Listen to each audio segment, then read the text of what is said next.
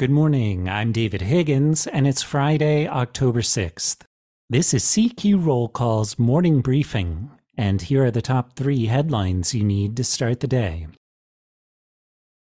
A group of Republicans in both chambers want to change the rule that created the pathway for Kevin McCarthy's removal as Speaker of the House.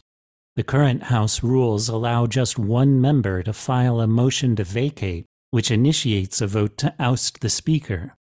With such a narrow Republican majority in the House, the next Speaker could face the same threat as McCarthy.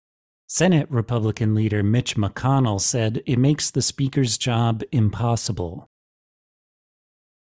Next, the two leading Republican candidates for Speaker have sharply different views on Ukraine, and whoever wins the gavel will immediately have to confront the issue of new money to help the war torn country.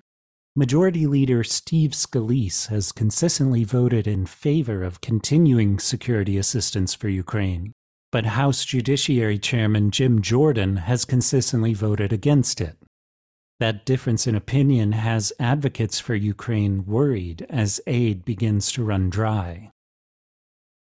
And finally, a federal court in Alabama has ordered the state to use a new congressional map the new map will include a second district where black voters will make up a larger share of the electorate. The change is widely expected to give Democrats a chance to pick up a second one of the seven congressional seats in Alabama. Check CQ.com throughout the day for developing policy news.